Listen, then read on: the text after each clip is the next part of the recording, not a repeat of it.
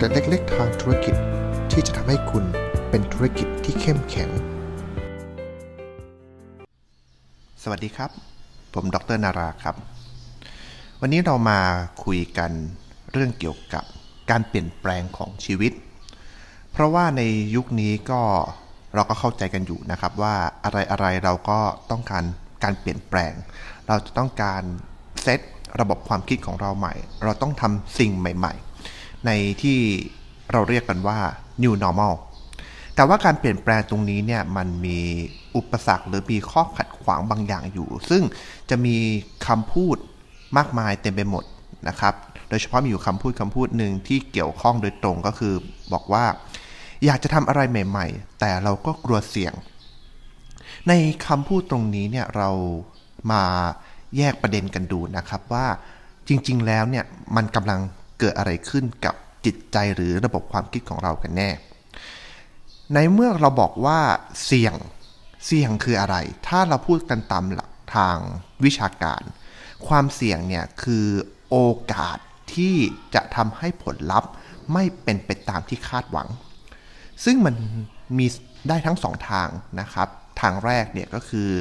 ทางที่เป็นทางบวก หมายความว่าเราคาดการเอาไว้แบบหนึง่ง แล้วได้รับผลลัพธ์มากกว่าที่เราคาดการบางทีมันก็เป็นเสี่ยงนะครับ เพราะว่าเราได้มามากเกินไป เราไม่สามารถที่จะทำมันไหว อีกด้านหนึ่งที่เราใช้กันบ่อยๆ เลยก็คือทางด้านลบ เราอยากได้เท่านี้แต่มันได้ไม่ถึง ผมย้ำอีกครั้งหนึ่งนะครับว่าความเสี่ยงเนี่ยมันคือโอกาสที่เราจะได้รับผลลัพธ์ไม่เป็นไปตามที่เราคาดหวัง มันเป็นโอกาสครับ นั่นหมายว่าความว่า จริง ๆ แล้วความเสี่ยงเราต้องสามารถคำนวณโอกาสในการเกิดเหตุการณ์ต่างๆ ได้ แต่ถ้าเราไม่สามารถคำนวณเหตุการณ์ว่ามันจะเกิดขึ้นได้อย่างไร เป็นแบบไหนได้นะครับ ตรงนี้เราเรียกว่าความไม่แน่นอน ซึ่งปกติแล้วมนุษย์โดยทั่วไปมักจะใช้ความเสี่ยง แทนความหมายของคำว่าความไม่แน่นอน มันจึงทำให้เกิดสิ่งที่สองตามมา ซึ่งเราเรียกว่าความกลัว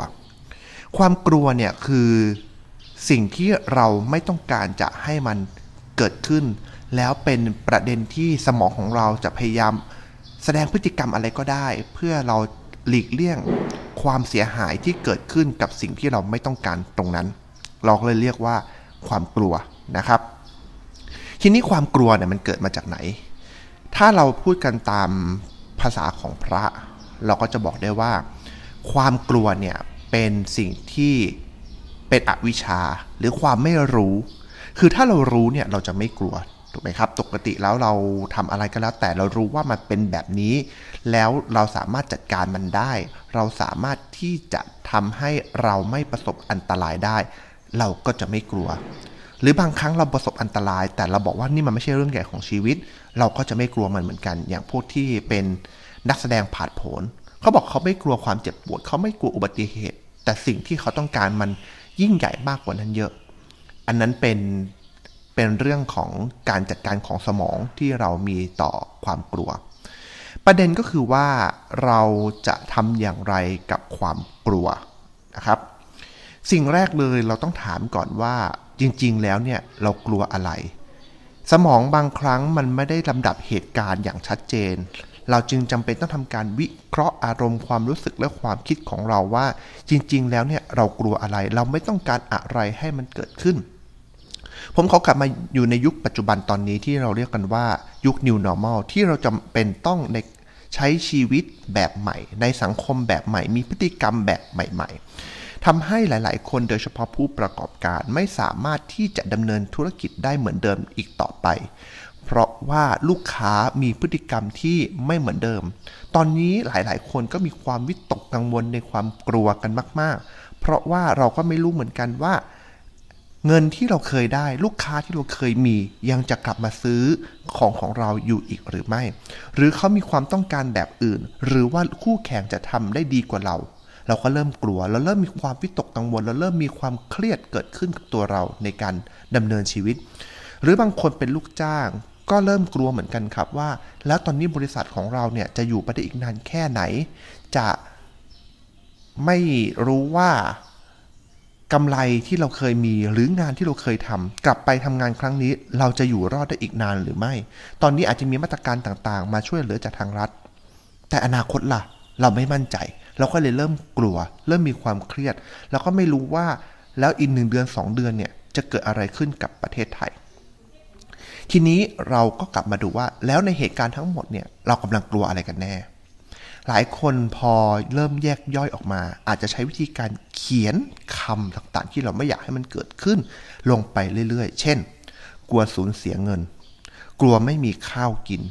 กลัวอดตาย กลัวขาดความมั่นคง กลัวสูญเสียอำนาจ กลัวสูญเสียความสามารถในการซื้อการควบคุมอะไรต่างๆ เราค่อยๆ แยกปันออกมา เพราะว่าในความกลัวหนึ่งความกลัวเนี่ยเราจะมีความรู้สึกอึดอัด หรือสิ่งที่เราไม่ต้องการมากกว่าหนึ่งอย่างก็ได้ ประเด็นคือสมองของเราไม่สามารถที่จะแยกแยะออกมาได้ ว่าจริง ๆ แล้วเรากำลังกลัวอะไร กลัวกี่เรื่อง กลัวอันไหนมากกว่ากัน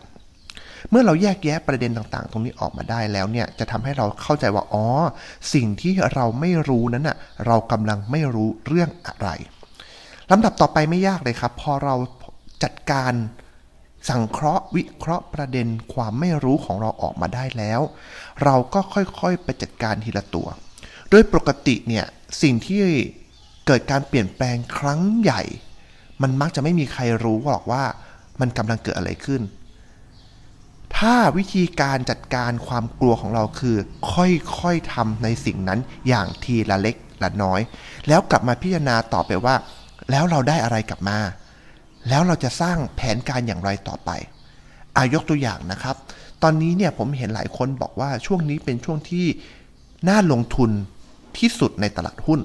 เพราะว่าตลาดหุ้นก็ตกลงมาแล้วก็เป็นพื้นฐานที่ทุกอย่างมันพังลงมาหมดแล้ว ตลาดหุ้นดูดซับความเสียหายไปหมดแล้ว เพราะฉะนั้นตอนนี้เนี่ยจะเป็นช่วงจังหวะที่เหมาะสมในการที่เราจะเข้าไปอยู่ในตลาดหุ้น แล้วก็ซื้อหุ้นบางตัว ทีนี้เราก็กลัวว่ามันจะขาดทุน ถามว่าทำอย่างไรล่ะ อ๋อเราก็เตรียมแผนเอาไว้สิครับ สิ่งแรกคือเราก็ซื้อหุ้นในขนาดเล็กๆ อย่าซื้อเยอะ ซื้อในจำนวนเงินที่ไม่มากนัก เช่น สัก 10,000 บาทหรือ 20,000 บาท เมื่อมีการเปลี่ยนแปลงของราคาหุ้นแล้วเราค่อยมาพิจารณาต่อไปว่า เราควรจะจัดการอย่างไร ซื้อเพิ่มหรือขายเลย หรือทำการคัดลอสความเสียหายที่เกิดขึ้น เมื่อเราทำอย่างนี้บ่อยๆ เข้า แล้วเกิดความชำนาญบ่อยๆ เข้าในการจัดการความกลัว เราก็จะเริ่มกลัวน้อยลง แล้วเราก็สามารถที่จะแยกแยะความกลัวของเราออกมาเป็นประเด็นประเด็นได้ ในอนาคตเมื่อเราต้องเจอสิ่งใหม่ เราก็จะรู้ว่าเราจะจัดการยังไงกับระบบความคิดเพื่อเราลดความกลัว